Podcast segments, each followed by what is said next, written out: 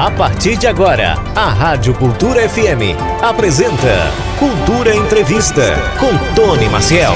Eu vou iniciar o Cultura Entrevista de hoje. Nós vamos falar sobre um tema que muita gente vai ficar aí empolgada em participar, que é a nova direção da Quarta Geres Regional de Saúde. A gente quer saber, inclusive, os planejamentos até o final do ano e para essa nova gestão que está vindo, quais os principais desafios. Vou apresentar para você a minha convidada de hoje para a gente falar sobre a nova direção da Quarta Gerência Regional de Saúde a, e quem vai falar e tirar as nossas dúvidas é a Cláudia Angra, que é gerente da Quarta Geres. Muito boa tarde, seja muito bem-vinda aqui à Rádio Cultura. Obrigado, boa tarde a todos. Estou à disposição. Cláudia, para a gente já falar um pouco sobre essa sua nova gerência, né? Primeiro eu queria saber a quantos municípios competem a Quarta Geres e se ele seria uma das maiores aqui do estado de Pernambuco. Uhum. Veja, a Quarta Geres ela é composta por 32 municípios, onde a sede se torna aqui em Caruaru, e nós também somos sede da segunda macro-região de saúde, é quando nós somamos os 21 municípios da Quinta Geres. Então, a Quarta Geres, os 32, com mais os 21 municípios da Quinta Geres, nós somos sedes também da segunda macro-região, que faz, são, são compostos por 53 municípios. Só corrigir, seu nome é Cláudia Agra. Agra. Agra, isso. tava vendo aqui o Angra, já disse, alguém aí é fã de banda de rock, mas é Cláudia Agra, que é gerente da Quarta Gere. Primeiro eu queria saber, você já participou uh, da, da, de alguma das, uh, das orientações da Quarta Gere em alguma outra uh, gestão?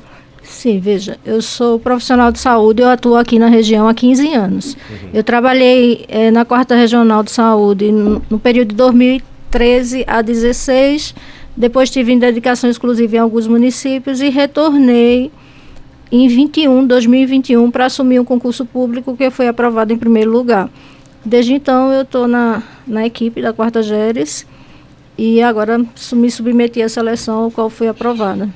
As pessoas devem estar em dúvida. Eu queria que você explicasse um pouquinho qual é o serviço da Quarta Geres. É, muita gente acha que o equipamento de saúde fica sob o comando de vocês, quando na verdade é, é só um apoio, né? Eu queria que você explicasse um pouquinho desse serviço a que compete a Quarta Geres Regional de Saúde. Isso. A quarta gerência regional de saúde, como as demais gerências, nós somos representação da Secretaria Estadual de Saúde nas regiões. Então, somos em 12. Isso é uma política que é institucionalizada pelo Sistema Único de Saúde. Então, ela, é, o país é dividido em regiões de saúde. Em Pernambuco, são 12 regiões. E quando a gente soma as macro-regiões, que é, no caso, a segunda macro-região, que é a que a gente faz parte, que é a segunda macro, é, soma-se a nossa quarta com a quinta região. Então, a gente está aqui como uma representação da Secretaria Estadual de Saúde para apoiar os municípios, para apoiar esses instrumentos de saúde, sejam hospitais, sejam é, a farmácia, a, a farmácia também, e os municípios. Então, nós, o nosso principal papel é a articulação interfederativa. Então, entender qual é a necessidade dos municípios, como bem como dos instrumentos de saúde instalados dentro do nosso território para que a gente possa estar tá entendendo de fato a necessidade da população e a gente possa ser mais efetivo em prestar os serviços de saúde que a população necessita. A gente estava conversando um pouquinho antes de entrar no ar e eu perguntei para você fora do ar e vou fazer essa pergunta ao vivo também, uh, referente aos principais desafios. Você me falou que a questão da regionalização da saúde. Eu queria que você explicasse o que seria essa regionalização e também se já, já existe projetos ou planejamentos para que isso aconteça? Isso. Como eu te falei, a saúde no SUS ela é distribuída, ela é dividida em regiões de saúde. E o fortalecimento das regionais de saúde é uma prioridade no governo Raquel Lira. A gente quer realmente descentralizar o serviço para todo o estado de Pernambuco. Então, hoje a gente tem uma concentração de serviços na região metropolitana. Então, quando a gente vem para essa necessidade da população, então muitos dos serviços você precisa de, se deslocar quilômetros para poder ter acesso. Uhum. E quando a gente fala no fortalecimento da regionalização, é justamente descentralizar essas redes de, de saúde para cá. Então, isso é, existe já é, equipes trabalhando no planejamento regional integrado. Isso é uma política do SUS.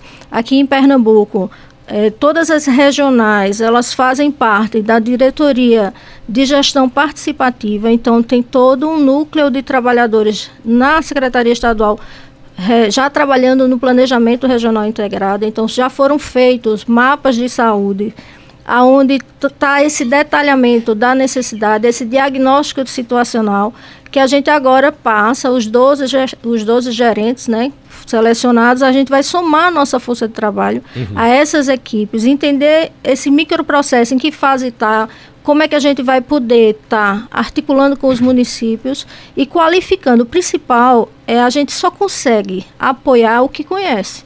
Então a gente precisa qualificar essa ausculta da população, a gente precisa entender o que é que a, que é que a população necessita dentro dessa, dessa rede toda de, de saúde, né? Então, o planejamento regional integrado vem nisso, você fazer um planejamento articulado, então toda a rede de urgência e emergência de alta complexidade aqui, a gente tem que pensar junto com a Quinta Geres, uhum. pensar enquanto macro-região. Então, para ficar mais fácil de entender, rede SAMU, ela é pensada aqui para a região somando a, a quarta e a quinta, a segunda macro-região, os grandes hospitais. Então, a população ela, ela é regulada para esses serviços. E, e o planejamento vem nisso, no planejamento regional integrado, da gente avaliar se o que está posto atende, se não, onde é que estão os, os gargalos, onde é que a gente precisa fortalecer as ações. Dentro desse, desse raciocínio de urgência e emergência, já foi composto agora um grupo técnico aonde está se discutindo a rede de urgência e emergência, que é uma das redes prioritárias. E não vai ficar só nela, né? São todas as redes prioritárias, como a materna infantil, psicossocial, pessoas com deficiência.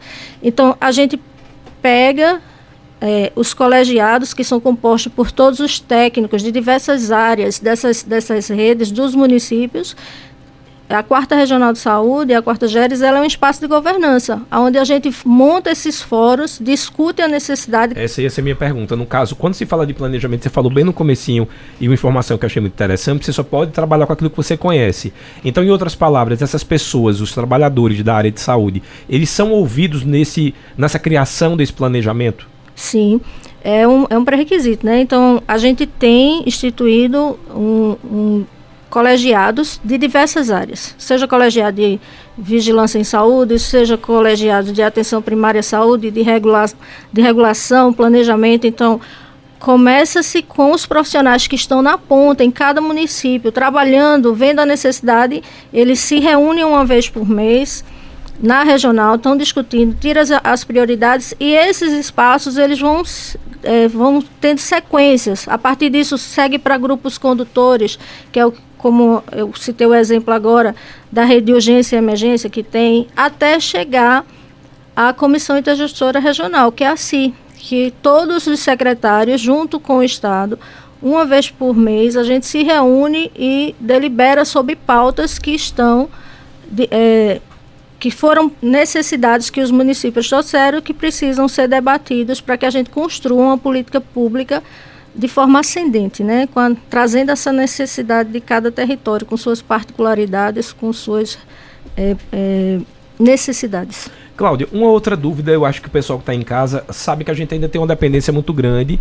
Em alguns casos, principalmente urgência e emergência, a gente acaba indo para o Recife por falta de leitos aqui uh, no interior. Mas, ao mesmo tempo, a gente na quarta Géres, uh, que compete também Caruaru e 32 municípios, como você bem falou, Caruaru também é um gargalo para outras cidades. Né? Então muita gente acaba vindo para Caruaru para serviço de urgência e emergência, a, acho que em grande maioria dos municípios. Isso também está sendo pensado em, por exemplo, é, que é, população de, de, de Garanhuns ser fortalecida com, com a questão da urgência e emergência para não entrar nesse gargalo no interior aqui e principalmente falando do Agreste em Caruaru? Isso. É, nós somos em 12 gerentes. Né? Então, esse raciocínio ele é, é para as 12 regionais. Então, nós estamos integrados, nós pertencemos a uma Secretaria Executiva de Gestão Estratégica e a, a Diretoria de, de Gestão Participativa.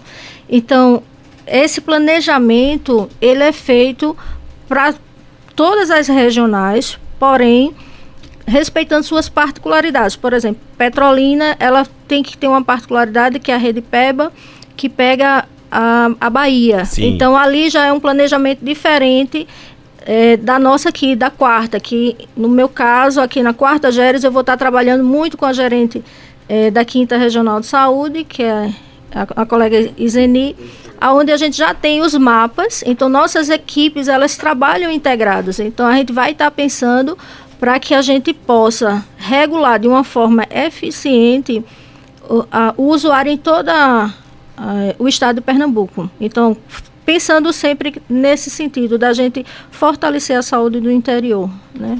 Então isso faz parte do planejamento nesse sentido de quando a gente fala de descentralização e regionalização já seria nesse sentido. Exato. Uh, falei para você também, perguntei quais os principais eh, desafios. Vamos falar agora como foi. Eu sei que você não estava à frente da, da Quarta Geres nesse período, mas a pandemia, de certa forma, a gente fala, né, quando a gente fala da Quarta Geres, a gente sabe que vocês também fazem uh, um planejamento, uh, existem metas a serem cumpridas. A pandemia atrapalhou muito nesse sentido, Cláudia? Veja, a pandemia ela foi uma situação que eu acho que só quem viveu vai entender o, o, a gente teve não tinha nada planejado, né? Cai então todos os planejamentos, né? É, não existe. Era uma, era uma coisa inusitada e isso também nos formou, né, a você ser estratégico.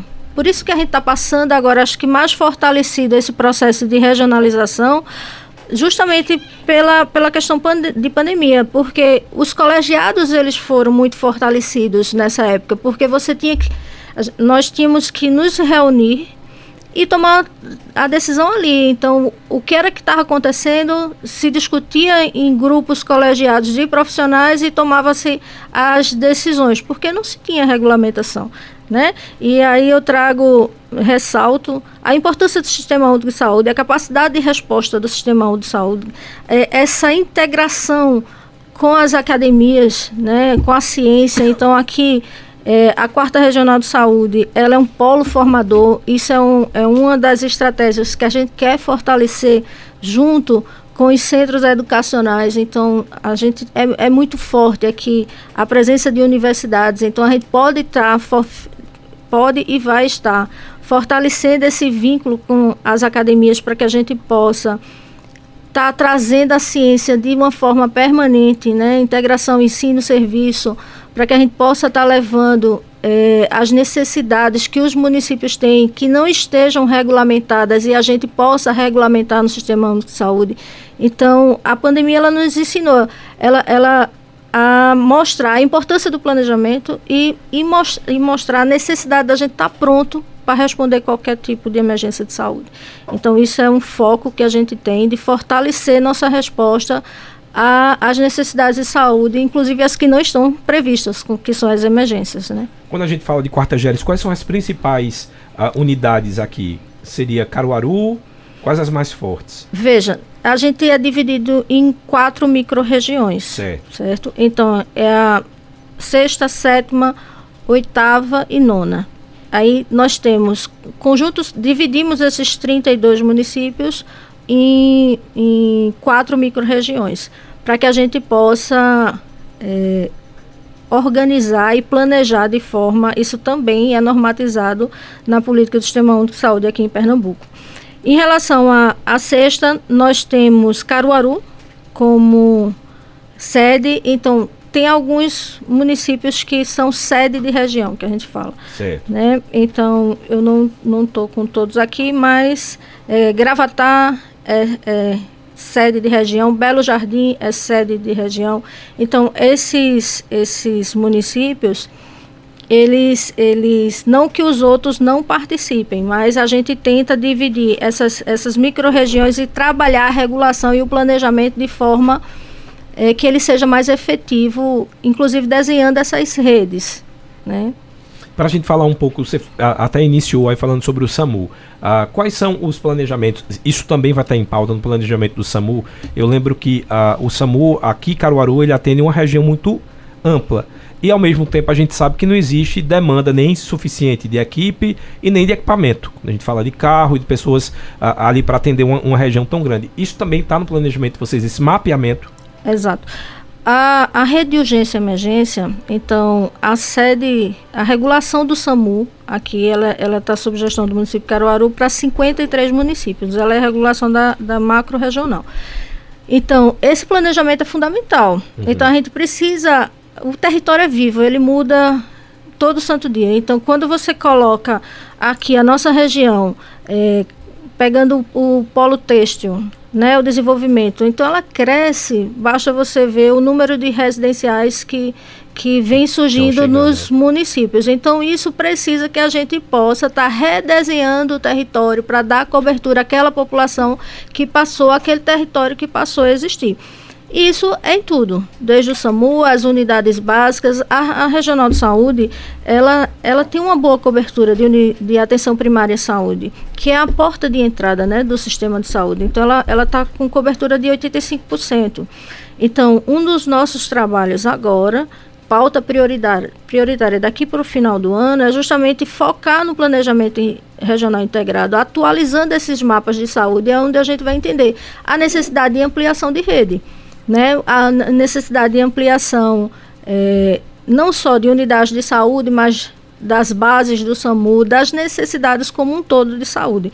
Então, é, com esse planejamento, com, essa, com esse diagnóstico, a gente vai atuar. Os mapas foram feitos, mas vamos dar uma olhada mais aprofundada agora, junto com os municípios, com o COSEMES, com a Secretaria Estadual, todo mundo trabalhando junto para que a gente possa atualizar e estar tá com ele mais fidedigno possível, para que a gente possa estar tá tocando o planejamento regional integrado, ações como planificação da saúde, que nós estamos passando por esse processo de olhar os nossos microprocessos na atenção primária, para a gente reduzir fila, para que a gente possa ser mais efetivo, para que a gente possa realmente qualificar a ação naquele. Eu preciso ter a visão de quem é meu grupo de risco dentro daquele território. Eu tenho Vou, vou, usar um exemplo. Eu tenho mil famílias cobertas num, ter, num território de, de, uma atenção primária à saúde.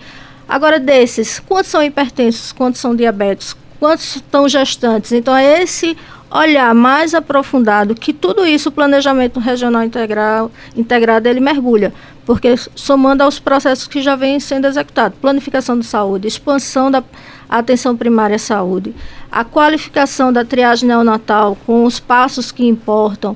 Então, são uma série de projetos que vêm, vem acontecendo que agora nós, gerentes, vamos nos apropriar no final desse mês do, até o dia 20, na última semana desse mês, todos nós vamos estar em, Recife, em Recife com a Secretaria Estadual de Saúde, num curso de formação, para que a gente tenha a visão de onde é que estão todos esses processos, todos esses projetos. Então a gente vai entender os micros, os microprocessos de trabalho em que e aonde é que a gente vai se inserir em cada região de saúde. Cláudia, você falou aí, uh, da, a gente falou um pouco sobre a pandemia, e eu acho que a pandemia, não querendo ser positivo demais, mas a, pan a pandemia trouxe pra gente planejamentos diferentes ou formas de ver o mundo de uma forma diferente. O que aconteceu na saúde, por exemplo, foi a, a, as passaram a ser mais online algo que a gente já tinha, que deveria ter sido uh, uh, determinado um pouco antes, mas a, pan a, pandemia acelerou. E eu falo isso tanto na saúde pública como até nos consultórios. Você chegar de 5 horas da tarde para ser atendido 10 da noite, né? Tudo isso na pandemia as pessoas faziam uma programação uh, que era mais tranquila, evitava filas, facilitava a vida, até porque quem está precisando de serviço de saúde está com alguma a, a, com, com, a saúde debilitada em algum sentido.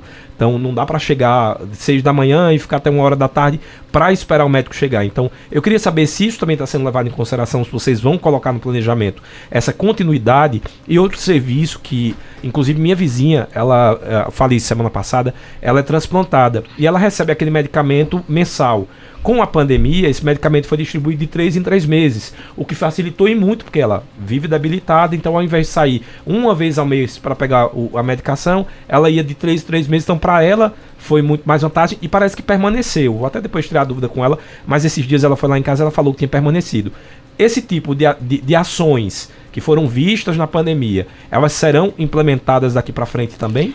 É, não só isso, como a gente também tem serviços como teleconsultas Sim. com especialistas. Então, o médico da unidade de, é, de atenção primária à saúde, ele pode estar em teleconsulta já com um especialista com aquele paciente ali. Então a gente está trazendo Nossa, até que bom. Então significa dizer que eu vou, digamos, para o médico da família, atenção básica, eu preciso de algum especialista, Exato. Ele já tem uma teleconsulta com especialista. exato. Então, a, isso é, tecnologia é uma das prioridades, né? Então, recentemente até a governadora Raquel foi com a secretária de saúde para o Ministério da Saúde em busca justamente desse, de trazer é, tecnologia para que a gente possa otimizar e a gente está enxergando, fortalecer o prontuário eletrônico, porque aonde o paciente der entrada vai ter o histórico dele ali. Né? E, e, no nosso caso, enquanto quarta gerência regional de saúde, a gente precisa, aí eu volto a falar, a gente só apoia o que a gente conhece. Então, nós queremos construir mapas de monitoramento que eles, eles estejam ali disponíveis é, em tempo real, para que, à medida que as equipes é, estejam alimentando o sistema de informação, a gente possa estar tá avaliando, esse, eh, tendo esse diagnóstico de saúde de uma forma mais efetiva para que a gente possa assistir a população na real necessidade, né? Porque é, é como eu digo, deve, a gente cada território ele tem uma particularidade e temos as redes que são prioritárias que a gente precisa é, dar uma resposta em, em tempo oportuno. Então, diagnóstico é, é, é fundamental, é, a, o PNI com a vacinação, tudo isso está previsto.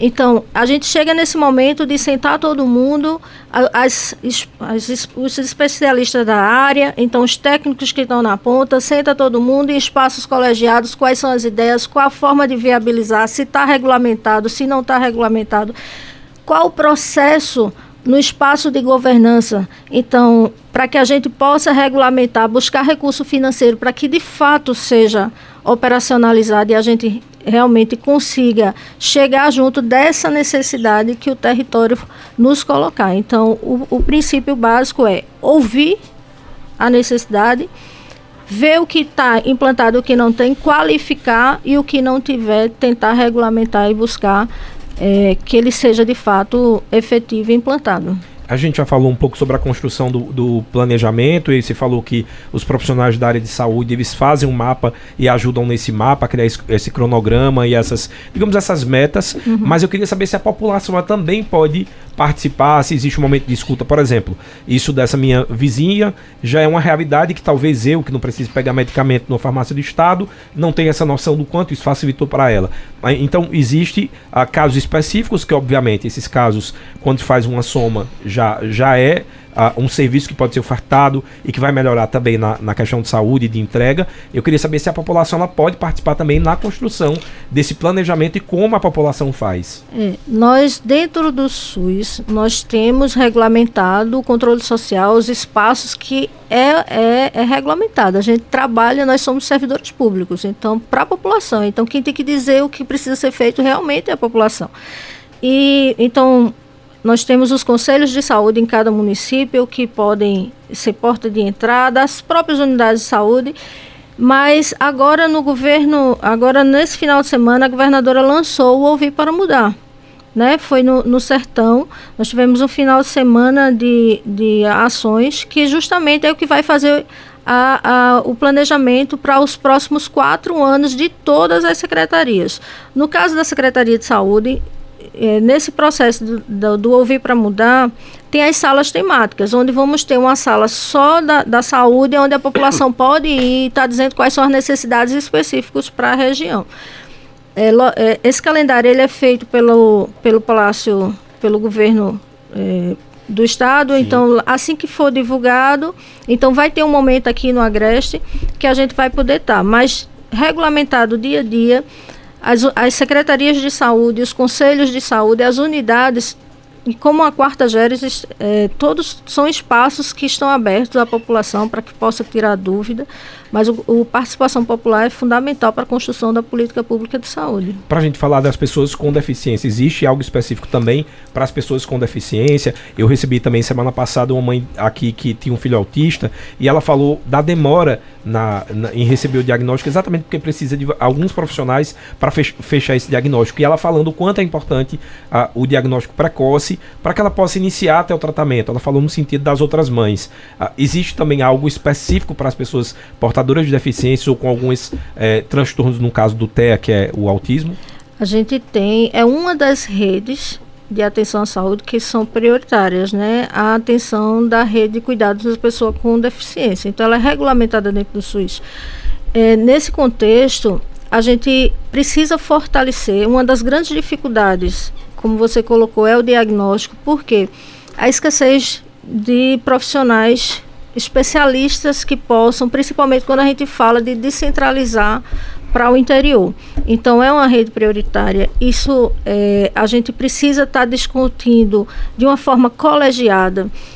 Mais uma vez, eu, eu falo na, na importância das academias de saúde. Né? Nós temos cursos de medicina é, descentralizados já em várias regiões do estado. Então, é, vai nascer aí uma nova é geração um né? Tá dizendo, de formação. Não, tem, demora um pouco. Então, é, é, demora. São especialidades, né? uhum. né? Mas é sim, é uma prioridade. Todas as redes vão ser construídos grupos condutores para que a gente possa estar tá construindo a política de saúde, inclusive ouvindo essas mães das necessidades, das, né? Exatamente. A, essa teleconsulta entraria também nesse processo de diagnóstico? Seria uma das opções? Tam, não, não sei te dizer porque... De teleconsulta, aliás, desculpa. É, a teleconsulta. Eu não sei porque a gente precisa discutir em grupo o que é que ela... Porque, assim, não é só um diagnóstico. Ele, ele tem outras regulamentações de benefício. Sim, então, sim. tem que ser é, previsto o que está em lei. Né? Então tem que se juntar todas as áreas, assistência social, saúde, e entender a necessidade e as particularidades de cada caso, para que a gente possa realmente ter um diagnóstico, mas que a mãe ela consiga andar, a família ela consiga atender esse diagnóstico com todos os pré-requisitos que sejam necessários a ele, né? Conforme a lei prevê. Pronto, a primeira é, a pergunta aqui é posto do, do, o posto de saúde do Serranópolis está sem médicos. Comunidade está desassistida há tempo. Quem fez essa pergunta foi a Cláudia. Ela está querendo saber, sua xará, uhum. como é que ela faz. Por exemplo, a quarta Geres tem autonomia de, de resolver esse problema ou de receber denúncia, algo do tipo? Não, veja, é, o posto de saúde, no caso aqui, ele está sob gestão da Secretaria Municipal de Saúde de Caruaru. Então é procurar a Secretaria de Saúde é, que o pessoal lá, atenção primária, saúde, irá eh, responder essa, essa, essa tua dúvida. No caso da Quarta Geres, a gente não, não gere serviços de saúde, nós apoiamos no sentido de construção da política de saúde. Então, é, junto com os municípios, nós entendemos as dificuldades que os municípios têm em relação a a, a, política de saúde tentamos construir para que a gente possa fortalecer a saúde pública na região. Em relação à operacionalização dos serviços, aí são com as secretarias municipais de saúde, que aí em qualquer município você pode também procurar saber pela ouvidoria que eles vão te dar, que é um canal que a gente pode registrar a dúvida e o pessoal vai responder. Ó, o Davi, lá de Santa Cruz, está perguntando o seguinte: o gargalo da ortopedia uh, no hospital regional é muito grande, muitos acidentes de moto principalmente. Aqui em Santa Cruz, os índices de acidentes também são muito altos e as pessoas que precisam de cirurgias ortopédicas ou atendimento ortopédico precisam ir para Caruaru.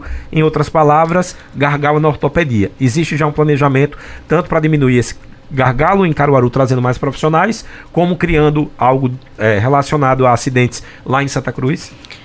É, Davi, sim, existe no planejamento regional integrado essa necessidade da gente redesenhar. A semana passada nós tivemos reunião com os diretores do Hospital Mestre Italino e do Hospital Regional do Agreste, aonde a gente estava é, organizando, entendendo um pouco da realidade, fazendo essa ausculta desses dois hospitais. Então, nos aproximando, nos apresentamos enquanto gestão, para que a gente tenha essa integração mais fortalecida e a gente possa estar tá entendendo quais são as dificuldades. Em relação ao, ao Hospital Regional do Agreste, até o mês de junho já tinham sido feitas 1.500 cirurgias, aproximadamente 1.500 cirurgias de emergência, além de mais 1.300, quase 1.300 de cirurgias eletivas. Então, é um hospital de referência. A gente precisa detalhar esse tipo de atendimento, se todos realmente que, que estão sendo regulados para lá são casos de, que, que estão dentro da, da realidade do hospital pra, de alta complexidade, da referência do que o hospital ele foi pensado. Então, essa, essa discussão de rede, a gente precisa ver os, os hospitais de retaguarda com os municípios, se esse, esses procedimentos, todos que estão indo para lá, poderiam ser alguns feitos no município. Então, esse estudo que a gente é, está realizando, porque às vezes não necessariamente essa resolutividade pudesse ser no regional, e sim no próprio município. Uhum. Então, é essa discussão que a gente vai estar fazendo com os secretários, com os hospitais, para que a gente possa entender e qualificar essa, essa nossa visão de quem está indo para os, os grandes hospitais. Em relação a, a descentralização do serviço para Santa Cruz, ele está inserido nessa discussão. E a gente também tem, um, pensando aí na, na prevenção, um comitê que, de prevenção de acidente, que, como você falou, a questão de motos, né? Então, a gente tem um estudo de como prevenir, isso é, é integrado com várias outras secretarias. Então, a gente precisa também estar tá fortalecendo esses espaços de prevenção né, para que a gente possa é, não estar tá só pensando na existência. O hospital tem que estar tá lá, mas o ideal é que ninguém chegasse, uhum. não é? A então, ideia é que se trabalhe com, na verdade, inclusive os países de, de primeiro mundo, eles trabalham sempre na prevenção, nunca no socorro. O socorro precisa estar tá e precisa ter, mas é, a, e, e mostrar para a população a importância de preve, prevenção. Exato. E a, e a gente precisa entender que todos nós somos gestores de saúde. Uhum. A partir do momento que conduzimos a nossa vida, né? Então eu preciso começar a entender que eu tenho uma responsabilidade seja no trânsito, seja no que eu me alimento. Então, doenças crônicas estão aí, hipertensão, diabetes é uma, é uma grande. Tabagismo. Tabagismo. Então, muita coisa perpassa da, da nossa corresponsabilidade. Então, o que é que a gente quer enquanto sociedade? Então, a prevenção ela precisa ser discutida. Então, é, não só é, na, na política de como eu falei, o hospital tem que estar tá lá, mas o ideal é que ninguém chegue. No dia que precisar, vai estar. Tá, mas quanto mais a gente fortalecer essa nossa consciência de prevenção, de autocuidado e, e de estar tá fortalecendo a rede de atenção primária, então a, a, as situações elas vão ser mais resolutivas no seu território. Então, os grandes hospitais, eh, eh, se, se, as atenções primárias elas estão fortalecidas e são resolutivas nos, nos territórios, a, a, a alta complexidade ela não vai estar tão pressionada, tão tensionada e tão lotada, né? Então, esse redimensionamento, tudo isso está sendo discutido no planejamento regional integrado. Cláudia, a Fabiana uh, Ferreira, lá do bairro do Caiucá, está dizendo o seguinte: meu filho tem TDAH, faz dois meses que falta o Ritalina LA 200mg na farmácia do estado. Esse medicamento é caro e eu não posso comprar. Eu fui olhar aqui o valor, a média de custo desse remédio é de 270 acima. Uh, então é um remédio realmente caro. É, nesse caso, quando tem, eu sei que você falou da questão da fiscalização, não depende da quarta geres, já que vocês fazem a política de planejamento. Mas por que falta? Veja, a gente precisa entender é, a particularidade de cada medicamento, né? Então, eu aconselho, se possível, ela procurar o farmacêutico lá da, da farmácia, da, do, da farmácia do estado, porque às vezes é uma particularidade em tal é, medicamento, é, seja de distribuidor, seja de falta de insumo, de fabricação, enfim. Ou se está para chegar. Então, dependendo da particularidade, é, o ideal é que ela procure o farmacêutico e ela, ele vai tentar esclarecer de uma forma mais eficiente o porquê está faltando e qual a previsão de chegada, porque é uma, é uma lista de medicamentos imenso, então depende de cada situação é, então, se ela possível entrar em contato com o gestor, com o farmacêutico, eu acredito que ela vai ter uma resposta mais efetiva. Fabiana, já pedi para você me dizer alguma coisa. Como faz dois meses né, que ela é, reportou essa falta do medicamento, possivelmente ela já entrou em contato e já devem ter dado ou não um prazo para ela. Se você puder dizer para mim, Fabiano, o que é que eles estão alegando, passa aqui no nosso WhatsApp que eu vou ler aqui no ar. E eu me comprometo, Fabiana, de repassar para a Secretaria Estadual a essa a farmácia estadual essa, essa informação, tá? A Jane Tricolor está dizendo o seguinte: boa tarde, Tony. Quero saber por que é, fisioterapia de coluna demora tanto para liberação. É especialidade, né? A Jane Cleide lá do Caiucá. Veja, a, a regulação como um todo. Então, existe é, dois sistemas que que regula os pacientes, seja para consultas, seja para exames, sejam para é, cirurgias, né, procedimentos de média e alta complexidade. Então, a gente tem dois, dois sistemas de informação, que é o CMCE estadual e o Infocrais, que é no município. Então, a gente precisa entender o tamanho é, da necessidade. Então, cada, cada regulação, ela tem um número é, de pacientes, vai depender do tipo de serviço, é, da oferta na região, onde é que está ofertado. Então, uma das prioridades que a gente precisa pensar é o fortalecimento da, dessa regulação. Então, tivemos reunião uma, a semana passada com as áreas técnicas de todos os municípios em colegiado para que a gente pudesse entender quais são as principais dificuldades das, das filas de esperas, quais são, qual o tipo de exame, se, se existe oferta na região, se não existe, para que a gente possa, enquanto Gerência Regional de Saúde está em articulação com a, com a Secretaria de Saúde do Estado, para que a gente possa ter a visão de ampliação de rede, ou se é reorganização, redesenho de fluxo. Então, é, vai depender de cada tipo de serviço. Uma das, das situações que a gente está é, dentro desse processo de, de, regulação de pacientes, é fortalecendo nossa, nosso olhar com, a, com as UPAs de especialidades, que é onde também nós temos ambulatórios é, de média e alta complexidade, né? Então a gente vai estar tá fortalecendo essa aproximação das atenções primárias com as UPAs especialidades por meio da planificação da saúde, toda a quarta região de saúde ela foi pioneira nisso, a oitava microrregião ela já concluiu o processo de planificação, as demais estão em expansão, é onde a gente integra, in, integra a atenção primária à saúde com as especializadas justamente para regular de forma mais eficiente esses pacientes que precisam de ambulatório especializado, né, para que a gente diminua esse tempo de espera. Doutora Cláudia, para a gente falar sobre a questão da regulação, é uma média de quanto tempo se faz esse planejamento para que ele entre uh, em prática? Veja, os serviços eles não pararam, certo. né? Tá, tá, tá acontecendo. O que é que está fazendo paralelo a isso? São diversas é, ações, seja de, de reuniões colegiadas para que a gente possa fazer instrumento de análise de situação, então, em discussão com Aí você pega todos os serviços, seja os primários, é, atenção primária, seja a atenção especializada, de estar tá entendendo onde está o gargalo, de ter essa fila dependendo do, do, tipo de serviço. Então, se tem o, o serviço, se não tem, o, é, se, é o, se tem o profissional ou não, o, o que é que está acontecendo para que demore ou não não, a população não tem acesso. Entendi. Então, os serviços continuam acontecendo. Os sistemas de regulação, os, as, os médicos reguladores, os municípios e, e, a Secretaria Estadual estão regulando, porém, paralelo a isso, diversos grupos de trabalho estão tentando entender e desmembrar essas filas.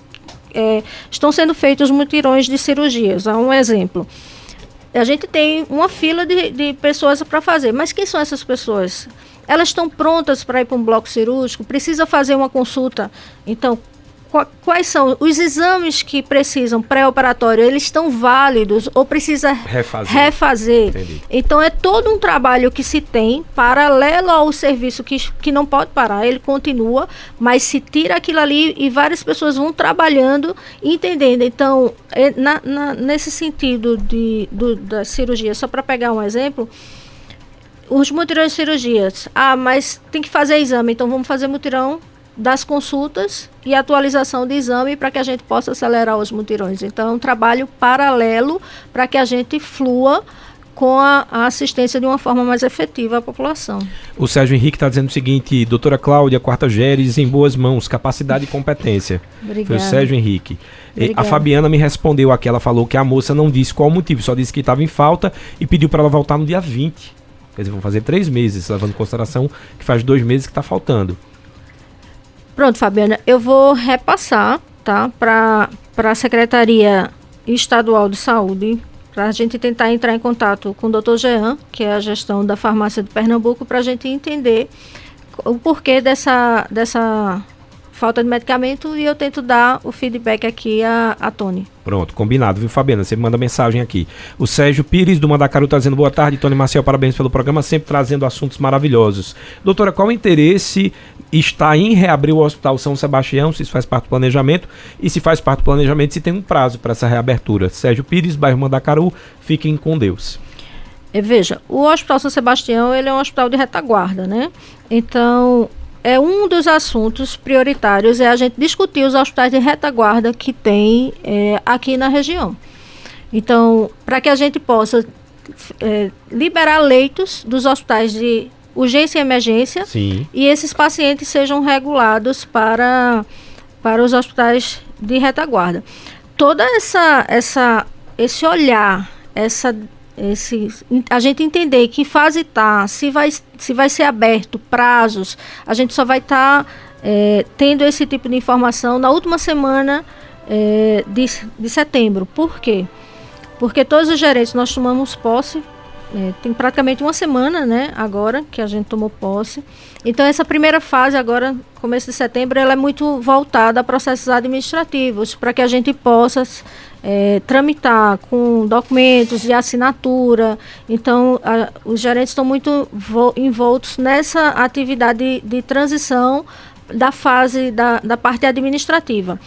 No, na última semana, todos estarão concentrados justamente para que a gente tenha a visão dos microprocessos de trabalhos, que é o que as equipes estavam fazendo e os prazos para que a gente possa estar tá se inteirando de se, se vai. Uma das questões assim de, da região que eu posso é, tentar adiantar aqui que é uma prioridade da governadora Raquel Lira, é a entrega do Hospital da Mulher. Eu já ia perguntar né? sobre esse bendito Hospital da Mulher que entra gestão, sai gestão, já ia deixar para o final, porque é um assunto. Já tem previsão para esse? Até o final do ano. Inclusive, quando a gente está. Diga do ano de 2023. 23. Ótimo. Quando nós estávamos tomando posse, então, a própria governadora ela externou a toda a força de trabalho que está sendo feita para que ainda esse ano seja entregue é, o Hospital da Mulher, é onde a gente vai, com isso, redesenhar toda a rede materno-infantil. Sem dúvida. Né? Então, isso é uma prioridade. Então, atrelado não é só entregar o hospital. Então, nós precisamos entregar e redesenhar, desde o pré-natal, a regulação do, do pré-natal de alto risco, é, o redesenho da, da, do Hospital Jesus Nazareno. Então, é quase a instalação de semáforo, né? Quando você instala um semáforo, você tem que alinhar o outro. Tudo. É interessante. É, não, nunca tinha parado para pensar por essa perspectiva. Que a partir da entrega, a saúde no município muda porque aquelas demandas tudo. seguem e, e levam no, outras. No, é, e no nosso caso, a saúde de 53 municípios, uhum, né? Porque é. o hospital é macro-regional. Ele vai estar tá atendendo a 53 municípios. Então, nós vamos redesenhar essa rede materno-infantil para 53 municípios. Olha, a Regina fez uma pergunta bem interessante, eu vou completar a pergunta dela. Ela está dizendo o seguinte: nos municípios como Gravatá, que a população flutuante no final de semana de gente vindo para o Recife aumenta, é levado em consideração também esses dados, que, por exemplo, ela está dizendo que muita gente acaba sofrendo acidente em Gravatá, porque vem muita gente de, de, Recife. Virou moda ter casa de campo, o pessoal chama de casa de campo em Gravatá. Então, ela quer saber isso, aí eu vou aproveitar e vou fazer o caminho inverso. Aqui em Caruaru, a gente tem uma demanda das pessoas, da população flutuante, que fica durante a semana. Mas no final de semana a gente recebe também essas demandas que vêm de Gravatá. E parece que é o período de mais dificuldade de plantonistas, principalmente na área, bater mais uma vez na parte de ortopedia, né? Porque é a questão dos, acidentes, dos acidentes. Isso é levado em consideração, tanto a pergunta da Rejane, uh, da, da população flutuante de Gravatar, como a de Caruaru? Sim. Tem que. Tudo está planejado, né? Porque é, quando a gente tem as feiras, feira de final de ano. Então nós temos incremento de população, não só de assistência, como no caso de acidentes, mas como vigilância estratégica de doenças.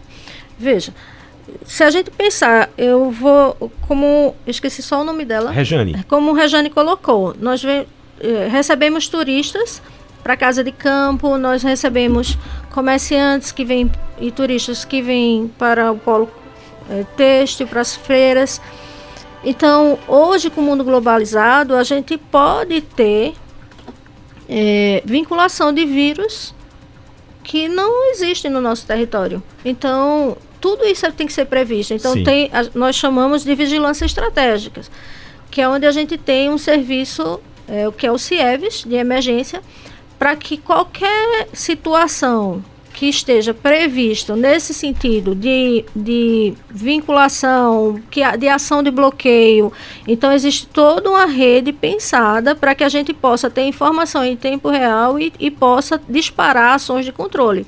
E isso é interligado. Então, se eu, se eu tenho uma, uma informação pelo CIEVES de um, de um potencial surto, eu disparo essa informação para toda a rede hospitalar, porque as equipes precisam se se preparar para receber esse aporte de pessoas a mais, né, do que é previsto na, na rotina. Então, toda, toda essa estratégia, esse planejamento, tanto de composição de equipe como de, de assistência à população de uma forma geral, ele é totalmente previsto no Sistema Único de Saúde. Plantão de, de oftalmologista a gente tem na rede do estado, que eu sei que, por exemplo, uh, recentemente eh, teve um acidente, uh, uh, o, o, o, motoqueiro ele bateu o, o, rosto e aí perdeu a visão pela demora do atendimento. No atendimento aqui a gente não tem, inclusive em hospital é, particular, você normalmente tem alguém que fica sob aviso, mas não tem o, o profissional lá disponível. Então ele teve que ir para o Tino Ventura pela demora da, da, obviamente, a viagem, ele acabou perdendo a visão, pelo menos é a informação que eu tenho. É, eu queria saber se vai também ser repensado, se existe essa possibilidade de algumas é, a, especialidades também estarem nesse plantão de 24 horas ou de, ou de plantões. Veja, é, toda essa regulação de paciente, então, se tem um acidente, quando ele, ele entra, é, seja pela, pela rede é, de atenção primária à saúde, seja pelas redes de urgência e emergência como UPAs, a central de regulação ela vai regular esse paciente de acordo com o quadro clínico dele, a, de acordo com a necessidade, para onde ele for melhor assistido, dependendo do que ele, se for doença infectocontagiosa, se for oftalmológica, dependendo da situação, nós temos redes de referência para esses tipos de serviço. Então, as unidades de saúde, então os médicos reguladores vão, demand, vão regular esse paciente de acordo com a necessidade do serviço.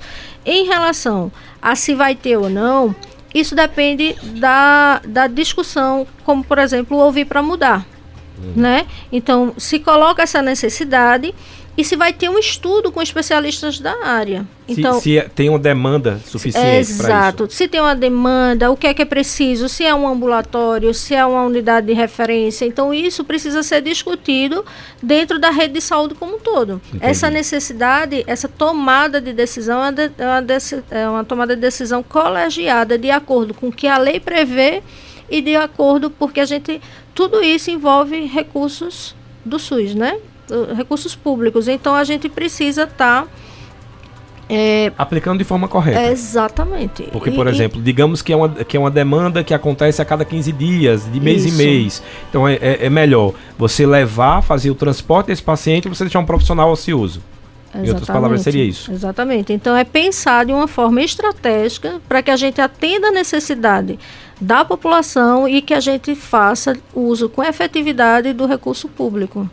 Ó, o, pra gente encerrar, eu ia fazer inclusive essa pergunta, mas vou agradecer o, o Sérgio Pires do Mandacaru, que ele se antecipou, que foi relacionado ainda ao Hospital é, São Sebastião.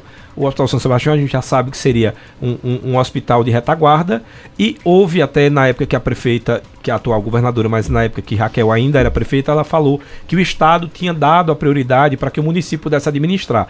Eu lembro que tiveram alguns problemas de tipo a energia não funcionava, o ar-condicionado não funcionava, e Raquel disse: quando estiver funcionando tudo, o município aceita, mas enquanto não, a gente não quer. A pergunta é: ela agora é governadora do Estado, existe a possibilidade de descentralizar a, esse, essa administração para o município?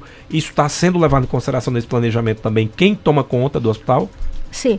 Existe uma executiva, que é a executiva de urgência e emergência. Então, todo esse estudo de rede de urgência e emergência do estado de Pernambuco, ele está sendo trabalhado é, por, essa, por essa Secretaria Executiva de Gestão. Então, a nossa secretaria, é, que é a gestão estratégica, nós vamos estar apoiando todos os projetos que são prioritários aqui no território. Então, toda a discussão, isso é feito com médicos, com, com os reguladores, com a secretária de saúde, as, as áreas técnicas, e a quarta regional de saúde vai estar apoiando esse processo de, ou seja, implementação, implantação, é toda essa discussão de governança. Então, não só aqui na quarta, mas como as 12 gerências regionais de saúde, elas vão estar sendo instrumentalizadas de todas essas informações na última semana de setembro, onde a gente vai entender é, o que foi planejado, o que vem sendo executado em 2023, aonde nós vamos ter a nossa força de trabalho com inserção, cada um levando a sua particularidade, a sua necessidade regional. Então, nós temos essa, é, essa semana é, de trabalho que passou tivemos a ausculta, estamos ainda, inclusive, no processo de ausculta dos nossos profissionais de saúde, da nossa equipe da Quarta Géres, ao qual estou me apresentando e fazendo a ausculta das necessidades de cada setor. Então, para que a gente possa levar de forma qualificada a nossa necessidade para a Secretaria Estadual de Saúde e aí sim está trabalhando com todas as executivas particularidades, seja do Hospital de Retaguarda, de urgência e emergência, seja da prevenção, da parte de vigilância, a necessidade de tecnologia. Então, tudo isso a gente chega agora para que a gente possa entender essa nossa necessidade enquanto é, regional de saúde e estarmos levando para a Secretaria Estadual e abrir esse processo de articulação interfederativa, que é a nossa responsabilidade enquanto gestor. Né? Em outras palavras, também cabe ao Estado, uma conversa com o município, decidir qual seria a melhor possibilidade e quem administra o quê. Exato. É, o projeto é esse, é sentar, uhum. Conversar de uma forma muito tranquila, colegiada, qual é a necessidade, priorizando sempre a população. Então, quais são os caminhos que a gente vai traçar, seja Estado e município, todos juntos, pensando em assistir da melhor forma a população. Cláudia Agra, que é gerente, a nova gerente da Quarta Geres de Saúde, né, aqui de Pernambuco. Muito obrigado pela sua participação, pelos seus esclarecimentos. Seja muito bem-vinda a essa missão, que não é uma missão fácil. A gente, pelo pouco que conversou aqui, sabe a demanda e o que lhe compete de responsabilidade. Quando a gente fala de saúde, uh, não dá para errar, né? Ou, ou, a gente tem que minimizar em, em, grande parte os erros. Mas muito obrigado pelos esclarecimentos e ficar aqui aberto os microfones da Rádio Cultura sempre que, que, que achar necessário fazer algum esclarecimento. Muito obrigado, Tony. Muito obrigado pelo espaço. Estou à disposição. É, deixo aí um recado é, para a população de procurar as unidades básicas de saúde em seu município, a Secretaria de Saúde. Em outubro nós vamos estar tendo campanha de multivacinação para que a gente possa estar tá trazendo a prevenção para nossa para nossa família, então crianças abaixo de 15 anos, vou voltar aqui, se Deus quiser, para estar tá divulgando a campanha, mas que a gente possa estar tá pensando cada vez é do HPV, mais. né? Vai ser multivacinação. Multivacinação. Então, atualização da carteira de vacinação, do Muito cartão bom. de vacinação das crianças. Então, sempre que possível, vou estar aqui sim, trazendo informação para a população das ações de saúde. Fica à disposição de vocês.